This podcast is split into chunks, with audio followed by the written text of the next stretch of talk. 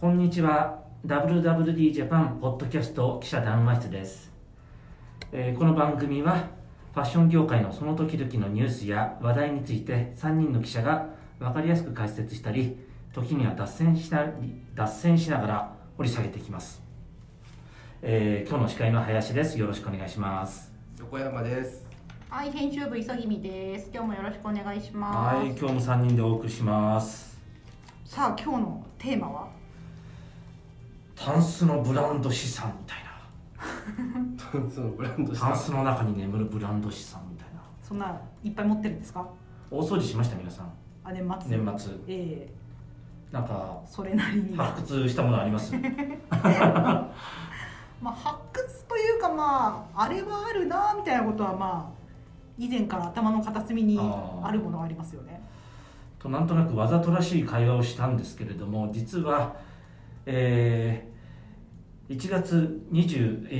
うしちにち号でリセールの特集というのを ダブリューダブリューディー ジャパンで紙の方で、えー、展開していまして、その中で、えー、僕と磯君さんでいわゆるそのリユース店、はい、高級リユース店の米兵さんを取材したんですね。はい、でその一環で実際に、えー、持っているブランド品をお店で査定してもらったんです。はい、うん、えー、小田急線の共同駅にある米兵さんの買取センター、はい、買取専門店買取専門店、今これ非常に増やしてるんですが、まあ、それはちょっと後で話すとして、えー、で磯君さんがバッグを持っていって査定してもらったんですよね。そうです。初めてですか、査定してもらったの？バッグはそうですね。いろいろ服とかはラグタグさんとかでやってもらったこと何度かありますけど、うん、何持ってったの？私バレンティノをですね、じゅうにねんまえかじゅうねんまえぐらいにパリの出張行った時にあのー、ラファイエットで買いました。お、えー、某ブランドのバッグをですね。某ブランド言っちゃ、言っちゃったような言っちゃったような気がするんだけど、もう忘れ忘れちゃったんだけど、なんか言ったような気がする。今バレンティノさんのですね、バッグとてもお気に入りでよく使っているんですけれども、まだ今でも使ってる。でもね、なんかね、もともとすごい大事にしすぎてあんまり使ってこなかったから、そんなつく本当にすごい宝物のようなね。うん、そうで試しにちょっとおいくらかなって、林さんがなんか取材の企画のためにもなんか持ってきてっていうかでどうだったんだっけ？そしたらちょっとなかなか世知辛い、え私があの時確かこんな価格で買ったのに、いくらで買った？えあれはそのタックスのリファンドとかも入れて、で多分じゅうごまんとかそれぐらいだったんですよ。日本円でじゅうごまんぐらいだろう。うん、でそれが今回ちょっといちまんえんですって言われて、えー、私はちょっとかなり意気消沈を何でも鑑定団だったら結構これ爆笑になるところなのかなでもなんていうの、別にそういうことじゃないですよ出張してさ、そうパリに出張して頑張って買った、私にとって思い出のそう、そうだから、えー畜生いちまんえんとか言いやがってって正直思ったんですよそんなこと思ってたのかな。そういやあれですよ、米兵さんのことをディスってるわけだけしてないです。私名古屋に行って米兵の鑑定士さんには何の罪もないでしょ。米兵さんも別にそんなこと言われても、うん、あの何も傷つかないと思いますよ。そうだから私、そこは大丈夫ですよ。やっぱり思い出は大事に取っておこうって今回思った次第です。うん、思い出は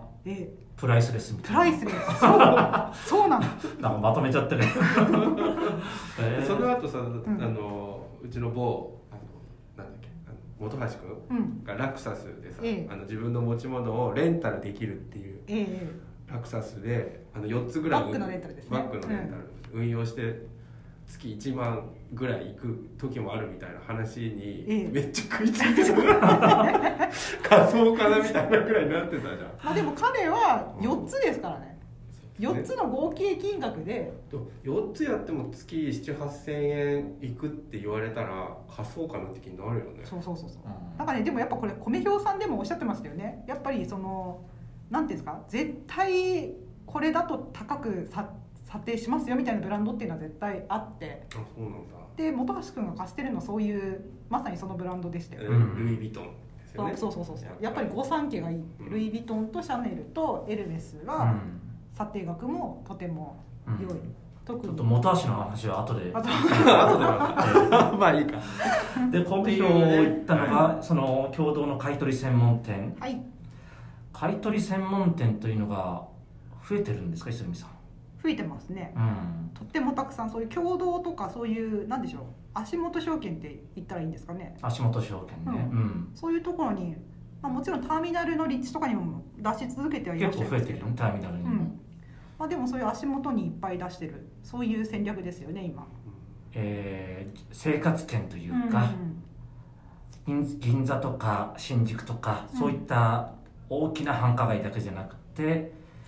えー共同だとか自由が丘だとか、うん、下北沢とか、うん、双子玉川とか、うん、そういったところに結構増えてるよね、うん、米票さんだ、米票だけじゃなくてなんだろう シーエム とかやってるけどブランディアとか、うん、なんぼやなんぼやさんとかもそう増えてますよね。すごい、なんで増えてるんだと思います、横山さん。なんで増えてるんですかね。なんかやっぱりなんでなんですかね。みんな売るものがあるんですかね。売るものがあって売りたいっていう、あ、売っていいんだっていうことにみんな気づいたのかしら、うん、なるほど、まあ、前からね、質屋っていうのはこう、ね、古くから、まあ、ありましたよね。富蔵さんも多分もともとは質屋だったと思う。質屋じゃないらしいんです。中古良品店で。あ、そうなんだ、うんまあ、質屋っていうのがあって、なんとなくこうあのどこの駅前にもちょっとした駅だったら質屋ってあるじゃないですか、うん、それがこう割合今もっと質屋って大体あの表にはないんですよね、うん、裏にあるんですよ、ひっそりと。で、うん、入り口も分かりづらくなってるのが質屋なんですよ。確かに大きなのれんがかかっていてちょっと中が見えないみたいな、ちょっとラブホテルっぽい感じの、うん、でも確かに裏道に高田馬場の質屋は裏道にある。だけどそれが今ね、どっちかっていうとこう目立つだけまあちっちゃいみたいな、うん、ですごくどんどんやってくださいよみたいなのが増えてて、スタートアップ企業もどんどん出てきてる、うん、だからそういう買い取りとか、そのなんだろう、ジュエリーだとか、えー、時計だとか、えー、高級バッグだとか、そういうのを買い取り店に持っていく、自分の持ってるのを現金化するっていう、質屋とかそういうの時代と違う、その時代はちょっと後ろめたさが、お金ないから七草に入れなくちゃみたいなイメージがありますよね。ちょっとネガティブなイメージがあったりしたよね、うんうん、それが今だいぶ明るくうんな, なんで増えてるんですかね。確かに、うん、なんで増えてるんですか。やっぱり皆さんおっしゃるのはメルカリみたいなものがあって、つまり家庭の不用品、使ってないものをえー、必要としている人に売るっていうことが非常に何だろう、間口が広くなったというか、当たり前にそういうことできるんだねと。なるほどなるほど。その延長で、えー、高額、それも高額品に広がってきてると。うん、でもちょっとメルカリとかで高額品を出すのはちょっと怖いなというか、大丈夫かしらって思う人は多いそうですよね。うんね、何千円ぐらいのものだったらいいかもしれないけれども、何十万円、さらには何百万円っていうものになってくると、なかなかね、ちょっとメルカリだと気軽すぎちゃって、自分で売るよりはしかるべき人に入ってもらって、プロの鑑定できる、査定できる人に、しかも、えー、目の前で見てもらって、これこれこういう理由でこのバッグはいちまんえんですよとかさんじゅうまんえんですよとか言ってもらった方が納得して渡せるみたいな。対面査定が強い。それ米票さんが言ってるだけじゃない。米票だけじゃない。実際拠点を増やしてるよね。あのどこもあの、えー、オンラインの査定だとか宅配の査定だとかそういうの、そういうのももちろんやってるんだけれども、それでもやっぱりこっちの方がいいんだ。うん。で実際に聞いたのは、年配の人って結構利用するんですよ、そういうところを。あ、なるほどね、うん、シニア世代ですね。シニア世代で、シニア世代の方が持ってるんですよ、横山さん。そりゃそうだ、うん、いろんなものを。そりゃそうだ、うん、なんか今回のコメ兵さんの取材でも正直私めっちゃびっくりしたんですけど、うん、なんかね、だっていっかいあたりの買取金額じゅうさんまんじゅうごまんどっち共同店でじゅうさんまんって言ってたかな、うん、ちょっとびっくりしますね。磯木さんのね虎の子のバッグがいちまんえんなのが、うん、それのだってじゅうさんばいってどうなって何を持ってってんだって話だよね。ですごいリピーターのお客様が多いっていう話だったんだけれども、なるほど。なんかすごいいっぱい来る人どんぐらい来るんですかって聞いたら、なんなら月いっかいとか、まあ、そんな人すごい限られると思うんだけど、うん、でもさマックスで考えたら月いっかいじゅうさんまんえん持ってくる人、まあ、何点かもちろん持ってくる、ねうん、あそうかあそうだね。だから、うんあるものをどんどん減らすんじゃなくて、もちろん入りもあるから、うん、買ったものをまた売りに来るってことですもんね、うん、あの買ってまあしばらく使ったものをまた売るっていう意味ではそういう人はいっぱい買うんでしょうね。でもね多分イメージとしてはバブルの頃とかにすごい買われてた方とか、そのもともとお母さんからもらったけどなんていうの今のデザインはもう古い宝石、うんうん、だルースと地金に戻した方がいいとかそういうものが多そうですよね。だからその金の価格っていうのが非常に高騰していて、これ今チラシをある買取店のチラシを持ってきたんだけれども、なるほどね。ゴールドを買い取りますと、なんとにじゅうねんまえの約きゅうばいに値上がってますよっていうことをグラフ付きで強調して、タンスになんか使ってないアクセサリーありませんかというふうにこう貴金属の場合は溶かせる溶かせて値上がってるから、うん、まあやっぱり持ち込むと昔買った価格より高く売れるっていう、そうそう、うん、かなり高お得になること、そういう意味でタンスの中で眠ってるブランド資産、あ、まあ、よく都市なんかジュエリーなんかだとジュエリー業界だと都市鉱山みたいな言い方しますもんね。都市鉱山っていうまあよくあのなんだろうレアメタルとかレアメタルパソコンとかスマホに入ってるような、あれをもう一回回収して貴重な貴金属なので使いましょうっていうのを、まあ、争奪戦みたいになってるけれども、それと同じようになんかタンスのなタンスの中、まあタンスじゃないかもしれないけど眠家庭に眠っている貴金属だとか宝石だとか高級バッグ時計なんかね、本当日本人は貧しくなったと本当によく言われるじゃないですか。でもやっぱそれぐらいの世代の方たちって皆様いいもの持たれてるなっていうのを持ってるよね。いわゆる、まあ、僕らからすると今のよんじゅうだいさんじゅうだいよんじゅうだいごじゅうだいの親の世代、今ろくじゅうだいななじゅうだい、まあ、ろくじゅうだいななじゅうだい以上のシニア世代ですよね、うん、いわゆるその人たちがあのやっぱいいもの持ってる、そうそこからこう昔買ったいいものかもしれない、ここから出てきて循環されていくと経済がよく回っていきそうですよね。もうちょっと年金とかさ、ちょっと再設計してほしいよね。そ話を聞いてると そ, そっちそっちの話が社会的な話題になるわ。そうね、うん、だから、はい、いわゆるその高級リユース店のさんぼん柱というのが、うんえー、宝石貴金属、まあ、ジュエリーとかですよね。うん、時計、時計、高級バッグ、ブランドバッグ、ね、ブランドバッグ。うんうんこの 3, さんカテゴリーでだいたいななはちわりになるっていうのかな。全部ファッションじゃないですか。ファッショングッズなんだ。ファッショングッズ今別にあれですよね、ファッショングッズに関わらない、うん、あ, あの全あそうなの、うん、多少お店によって違うかもしれないけどそんな感じだと思う。そうなんだ。え車とかそういうのは入れないですよ。あもちろんそのあの、うん、高級リユース店、まあ米表だとかブランディアとかなんぼやとか基本ファッションなんですね、うん、ファッション、ね、ファッションっていうか服じゃないってことですよね。服じゃない、うん、服じゃない服も、まあ、あることはあるけれどもなんだろうそこまでじゃないよね。そうかやっぱ一番こう、うん、ジュエリーがある意味効率がいいみたいな感じの表現でしたよね、うん、まあその何ていうんですかそういうものはすごく買い取りたいという、うん、だから頑張ってこちらも査定出しますしみたいな言い方でしたね、うん、でもなんかジュエリーなんかねよくこうあの遊牧民の人のあの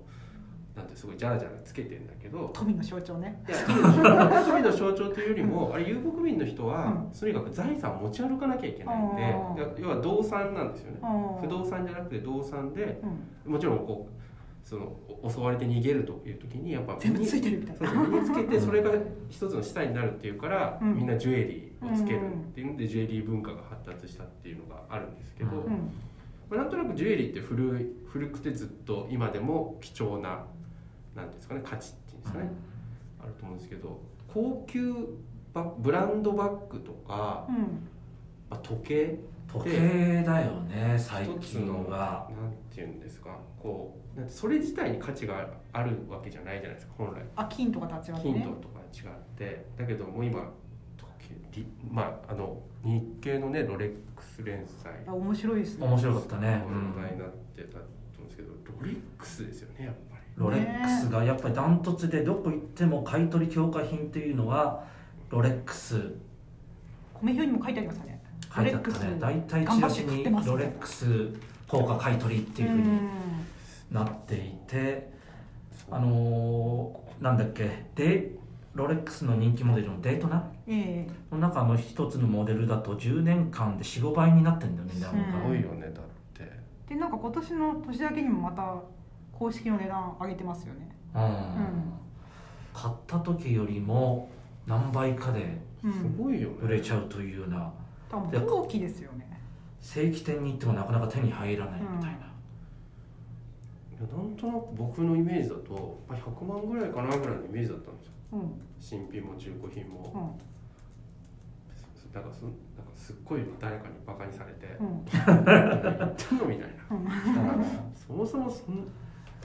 デイトナアイスブルーせんよんひゃくまん買い取り価格が買い取り価格がせんよんひゃくまん。これね、多分ねダイヤモンドが入ってる。あ、でもこれサブマリーナよんひゃくごじゅうまんえん。サブマリーナ結構つけてる人昔いたけどね。俺の友達大学の時につけてましたよ、エクスプローラー。ひゃくはちじゅうまんえんなの、買い取り価格がね、うん、これ多分あれですよね、最初って本当デイトナーだけがすごい高騰してましたよね。で、なんか別にサブマリーナとかジーエムティー マスターとか多分そんなにあれだったのに、これが、うん、デイトナがあまりにも買えないがゆえに、こういうものにもどんどん広がっていったんだなと。あ、そんな感じなんだ、うん、私はエイミー・ストワールの社長、うん、あのドットワンっていう会社の シーイーオー 藤井さんっていうんですけど、名前言って大丈夫なの？あの記事に書いてる、うん、あのノーチラスを愛用してるんですけど、うん、パテックフィリップパテックフィリップのノーチラスっていう商品せんひゃく買い取り価格せんひゃくまんえん。これ、これさ買い取り価格だからさ、こっから一体おいくらにして売るんですかね、この店は。っていうことだよね、うん、すごいよね。なんかあったらこの、だからそういうことですよね。ノーチラスでこうもう、まあ、でも昔からさ、はい、そういう腕に高級車が乗ってるみたいな人っていうのは言っていますよね。そうですね。だからまあ、だから最悪なんか資金繰りに詰まった時はノーチラスでなんとかしのげますよね。我々ね、今横山さんの話じゃないけど、我々よく企業のトップ、トップをインタビューしたりするときって男性だとどうしても手元を見ませんか、うん、見ますよね、うん、悪意のある人だとわざわざ腕を組ませて写真撮るっていう、この林さんじゃないですか林さんそんなことしてるんですか。時計が見えるように、そうそう、そういう記者もいたりしますよね、うん、えでもなんかやっぱちょっと柔らしくなりますよねいやでもやっぱり、うん、あのどんな時計してるかっていうのは男性にとってすごく重要なんで、だから余計柔らしくなるんですかなんで柔らしい、えー、ちょっと話が話がだんだんそれていっちゃったけども、うん、だからまあ米表に代表、代表されるようなその高級ブランド品のリユース店みたいなものも、はい、お店って行ったことある？あります。結構こんなに綺麗なのかと思わない？久しぶり久しぶりに行ったんだけれども、私名古屋人だから米表をよく中高の頃から行ったんですよ。中高から米表行くってどんな中高生？タグタグと同じノリで行くんですよね。そうそう、ビビアンとかあの頃流行ってたから、そううのね、ビビアンの T シャツが欲しいとか思って、名古屋本社だもんね。あ、そうそう、一番大きなお店、本店があるのかな。行ってました、うん、でもなんか私去年去年かな、新宿の米表移ったんですよね、場所、うん、もう本当に旧バーニーズの跡地の向かいぐらいに移ったんですけど、そこ行ったらもう本当にセレクトショップみたいなんですよね。そうそうそうそう。だからまあもちろんブランドごとの陳列もしてるんだけど、そうじゃなくてなんかこう、もうだってスタイ、スタイリングっていうか、なんていうの、こう私はこういうのが好きみたいな感じだったらここのコーナー見ると良いみたいな風にもなってて、うん、あ、だって某百貨店がね、うん、すごい売ってるでしょ。そうなの？新宿店はなんかやってたから。売ってるって何？その新宿店の人は。あ、違う、あの百貨店で買ったお客さんがそこに売りに行くっていう話は昔からありますよね。あ、お客さんがね、うん、何言ってんだかな、うん、なんか横流ししてるみたいな話、うん、いやいや横流しはしてないでしょ。誤解を招く。どっちかっていうと、うん、買ったものを売るみたいな、うんうん、買ってしばらく使ったら売るみたいな感じでね。大吉さんも米表の店舗に最近行かれたんですか？行って改めて見るとやっぱりなんだろう、うん、もうドアマンがいて、うん、白い手袋をはめたドアマンがいて開けてくれるわけですよね。で中に入ると、これ後から聞いたんだけれども、えー、男性はロン毛とかヒゲとか エヌジー、 女性も、えー、ネイルアートダメなのかな。へえ。すごい身だしなみがきちっとしてるわけで、うん、百, 百貨店以上に今なんかそのちゃんと、うん、いわゆるホテルとか百貨店みたいな、えー、スタッフ教育みたいのをしてますよみたいな。うん、だからビジネスモデル自体はそんなに変わってないんだけど、どんどんどんどんグレードアップしてるよね。洗練されてってますよね。洗練されてきてる。うん、なんかニューヨークのザ・リアルリアルっていうまさにアメリカ版のコメ表みたいに見てると私思うんですけど、うん、あそこの旗艦店に行った時はも、まあ、もちろんあそこもちゃんとこうブランドごとの陳列になってるんですけど、なんかやっぱちゃんとこうトレンドを抑えて今の旬とこう連動させて陳列とかしてあって、うん、あ本当にここおしゃれなお店と同じじゃんと思って感動したんですけど、うん、新宿の米表さんとか銀座の米表さんとかそういう感じにどんどん近づいてますよね。うん、大型専門店みたいな感じ。そうそうそうそうそうそう。で人も結構入ってるんですよ。そう、うん、で実際の店舗では目にすることすらかなわなかった希少なものとかもあったりしますもんね。エルメスのあ、そうそう、クロークのやつとか、うん、なんかあと最近話題のコラボのなんかとか、うん、ああなるほどね。グッチとギャルソンとかそういう大好きですよね。あとグッチとバレンシアとかそういうですね。ああなるほど。大型、まあ、バーニーズがなくなったのに米表はあるみたいな、ね、時代を感じますよね。時代を感じますよね。あ、新宿だとね。新宿だとね、うんうんうん、なるほど、うん。だからそのお店が買い取り店をどんどん増やしていますと、それだけじゃなくてポップアップイベントみたいなのをいっしゅうかんにしゅうかん単位でいろんなところで、それこそ百貨店だとか、えー、ショッピングセンターみたいなところでやって、買い取り拠点をもう地方でもどんどんやってますと、うん、小売店、お店を持ってない地方でもどんどんやってます。それで ど, どれだけブランド品を集めるか、いい商品を集めるかっていうのが生命線なんだよね、うんうん、その争奪戦、陣取り合戦というのがものすごいなと。一方でテレビ シーエム もガンガンやって、オンラインでも買い取りしてます、うんうん、オンラインについてもできますみたいなことをやってるんで、なんだろう、すごく見えない経済圏みたいなのができてきてるなと、うん、思うよね、本当に。うん。まあでもそのどうなんですかね、このブランドをそもそもブランドホルダーっていうんですかね、一次流通というかブランドホルダーの人たちっていうのは、まああのいくらで買われようと、あの別に自分たちのお金が入ってくるわけじゃないじゃないですか。でもまあ一つのバロメーターではありますよね。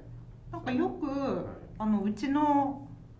あのアトモステクストトレーディングカンパニーの今社名変わりましたけど、うん、の本名社長がアトモス、スニーカーショップのアトモス、はい、本名社長がよく言ってるのが、こう二次流通で人気なものっていうのは結局一次流通でも人気になっていくから、うん、二次流通ってすごく大事みたいな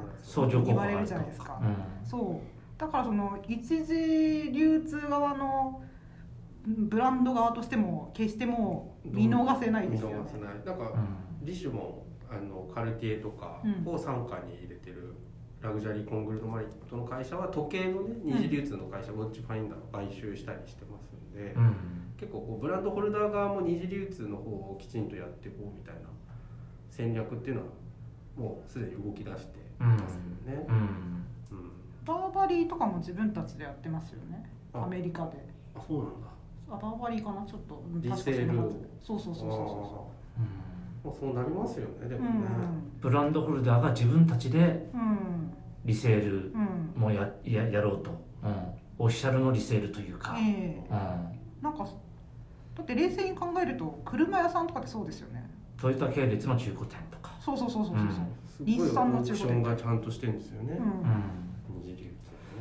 価格的にはね、その時計とか高級バッグって車とあんまり変わらないような世界だもんね、考えてみたら。なんか車の業界とかなんでむしろファッションの世界って同じこういうことやんないのみたいなこと昔言ってて。まあ確かに言われてみればそうかもしれない。なるほどなと思ったんですよね。うん。まあでもね、僕なんか見てるとこう。まあ、服の話は今日少なかったと思うんですけど、うん、結構まあ服なんかもあのすごくこう耐久性って実は結構優れてて、うん、あの布とか生地ってすごい真面目に作ってでだ洗濯するじゃないですか、うん、で洗濯耐久性みたいのをすっごい試験とかやってるんで本来服って結構あの結構擦り切れるって言われるけど、うん、そのものは結構高いんですよね。だからそういう高級品であれば多分よりなんていうの生地なんかしっかりしてると思うんですけど、うん、二次流通であの持ち主が変わっても服自体の性能っていうのは落ちずに残っていくっていう可能性はすごくあるなと思ってて、全部じゃないんですけど、うん、一部のアイテムに関してはまだまだ可能性があるんじゃないかなとは思いますけどね、うん、あとなんかあのなんていうの結局こういうものって、まあ、ジュエリーなんかあれですけどこう保証書結局こう本物の保証書と物と箱みたいなのがやっぱ基本さんてんセットになるわけじゃないですか、うん、それが今後こうブロックチェーンみたいなブロックチェーンって何ですか横田さん。ブロックチェーンって日本語で言うと台帳っていうふうに言うんですけど台帳だとすごい分かりやすいと思うんですけど、うん、こう要するにこうだから台帳をつけるわけですよね昔は手書きでだけどそれ持ってないと取り寄せないといけないのが、うん、ネットで台帳ネット台帳ができれば、うん、すぐにこうあこれこれですみたいな何年何月に作られたものですっていうのがすぐ証明できるんで一つのバッグだったらバッグの履歴が分かるわけだ、うん、でまあそのブロックチェーンとあとそのなんてそれ証明する、うん、何らかのタグみたいなものを製品に埋め込めればそれをすぐ紹介できればずっとトレーサブルできるっていう技術はもう出来上がりつつあるので、うん、そういうのも今後ますます二次流通そういう高額品の二次流通って拡大する余地はあるなと、うん、さっきあのー、最初の方にうち編集部の本橋記者がバッグを、はいはい、自分のバッグ自分のバッグとお母さんのバッグだって言ってたよね。言ってました。自分のバッグじゃないのを運用してるってどうなんだろう。運用というのはそのバ高級バッグのレンタルをやっているラクサスという会社、うん、これもまあテレビ シーエム をやったりしてるんで知ってる人いるかもしれないけれどもそこに、えー、バッグを個人で貸してそれをレンタルとしてます。その利用料みたいなのを少し、えー、貸し提供した人はもらえるみたいなこういうのってなんか増えてくるんじゃないか。時計でも実はあるんだよね。仮時計ってああありますね、うん、高級品に関してはこういう分野ってなんかすごくそれこそ横山さんが言うようなブロックチェーンの技術があるんだったらジュエリーとかでも出てきたり洋服でももっともっと出てきたりタンスの中をどう運用するみたいな、うんね、でもなんかなんか僕からすると、うんまあ、さっきのバレンチノの冒頭のバレンチノもそうですけどなんかこうやっぱり人気があるのって特定のブランドだと思うんですよ、うん、ルイ・ヴィトン、うん、シャネルみたい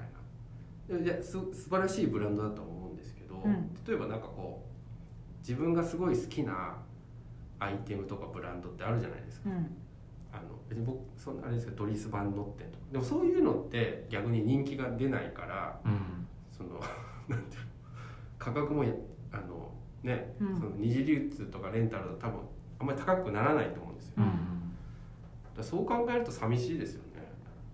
それなんとかなんないのかなと思ってでもさここら辺のマーケットはちょっとそのメルカリとはちょっと違うマーケットですけども、うん、よくメルカリでもよく言うのがあれじゃないですか。もう今みんな一次流通で買うものはすでにメルカリで売れるものしか買わないみたいな言い方されるじゃないですか、はいはいはいはい。だからなんか私も今回そのコメヒョウさん取材してシャネル、ルイ・ヴィトン、エルメスこれがやっぱり絶対落ちませんみたいなことを言われるとなんか今後高級バッグを買うときにどうしてもそれは頭でちらつきますよ。ちらつくよね。そうだよね、うん、確かに確かにそれはね、えー、寂しいよね。寂しいよね。寂しい。私は別にこのブランドのことはそういうことじゃなく好きだみたいなブランドってあるけど、それをなんとかそれを言いたかったわけね。俺の好きなあの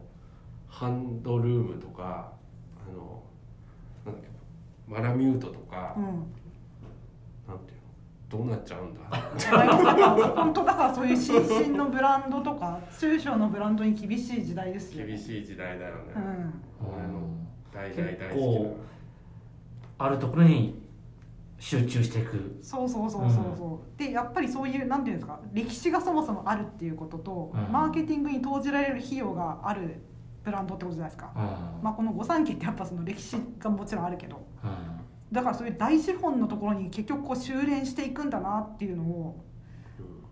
この ダブリューダブリューディー ってこの百貨店の特選の売り場に半年ごとに何が売れてますかっていう調査してるんですけど、なんかもう最近って本当にそれこそルイ・ヴィトン、シャネル、エルメスっていうご回答がすごい多いんですよ、うん、ああもうすでに一次流通の方にそういう影響が出てるんじゃないかと。そうそうそうそうそうそうで、なんかずっとこのマーケット見てらっしゃる元うちの編集長だった三浦三浦明さんいるじゃないですか、うん、三浦明さんとかいやーなんかもうどんどんどんどん修練してっちゃうよねみたいな言い方をにねんまえかさんねんまえぐらいにしてて、多様性がなくなっちゃうと、うん、三浦さん曰くもっとじゅうねんまえとかもっといろいろ小粒なブランドがめっちゃ今シーズン売れてますみたいな話とかあったけどってね、修練していくんだな。大資本主義的ですね。すごい象徴ですよね。えー、だからこの話ってなんていうのあんまりこうやっぱりシニア向けっていうか、だからテレビ シーエム とか相性いいんでしょうね。うん、あテレビ見る人たちですね。見る人たちがやっぱりシニアが多いからという、うん、なんかこう。これと思いますよね。実際シニアも持ってるもんね。金とか。うん、そう。それに私この林さんが持ってきたこのチラシに。に衝撃を受けたんですけど、うん、この生前ご遺品整理こんなブランド売ってくださいみたいなこのチラシ、うん、最近多いですよね、うん、そうでも た, ただこれは、うん、あのすごくいいなと思ってて、うん、あのこれに関しては、うん、なんかまあ、ね、やっぱり生前になんか例えばすごいいいブランド品とか、うん、なんかがあっても自分じゃ困るじゃないですか。あのなんていうのなんか処理できないとか、だからこういうのをいやあの伺ってもらって価値があるんでうちで引き取ってきちんとそれを現金化してお渡しするんでみたいな話は、うん、あのすごくいいなと思ってて、うん、ただなんていうのなんだっけ推し推し買いね推し買いっていうその推し買いってなんだっけ推し買いって何ですか。私あれですよ年末に新聞の推し売りの反対そうそうそうそういきなり家に来られて、うんお宅貴金属とか高額バッグあるんじゃないですかみたいに取られちゃうんだ言われて入ってきて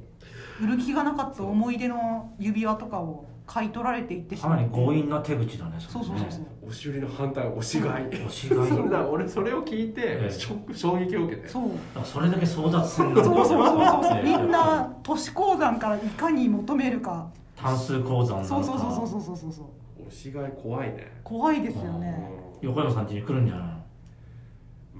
多分いい住宅地とかも回ってるんですよ。いいそうそうでも結構うち の, その妻のお母さん義理のお母さん怖いからね、うん、追い返しちゃう追い返せるとそう気弱なさ、うん、おばあちゃんとかきっとやっちゃうよねやっちゃうよねで新聞に、うん、こんなことがありましたどうしたらいいでしょう。俺俺詐欺の次は何押し買い。押し買いそう推し買いって新 し, 新しいのか違う。でも推し買いの話をちょっと米兵さんの取材でしたら米兵さんはあ推し買いですねみたいな感じだったからこの業界ではもしかしたら結構 あ, あるんだろうけどそれも 迷, 迷惑だとそうそうそうそう、うん、でも多分新聞が取り上げるってことはそういう事例が多いんでしょうね最近の富に、ね、だからやっぱりその金が何十何倍になるとか時計が何倍になるとかそういう世界にそういう輩も出てくるよね。うんうんなるほど、うん、というわけでちょうどお時間になったのかな、はい、僕の言ってたあの、ね、ブランド小さいブランドをねなんかこううまく回す方法っていうのもぜひと聞いてるリスナーの方にも考えていただきたいですよね。なんかそういうビジネスチャンスがあるかもしれないよね。切ないでしょ、ね、一番思いやあるでしょそれが、うん、そう俺のこれみたいな、ここがいいんだみたいな、そうそう、うん、やっぱその思い出のストーリーって大事だよね。 そう、うん、それがプライスですということで、はい、オチがついたのかどうか分かりませんけれども、はい、えー、今日はこんな感じでお開きにします、はい、どうもありがとうございました。ありがとうございました。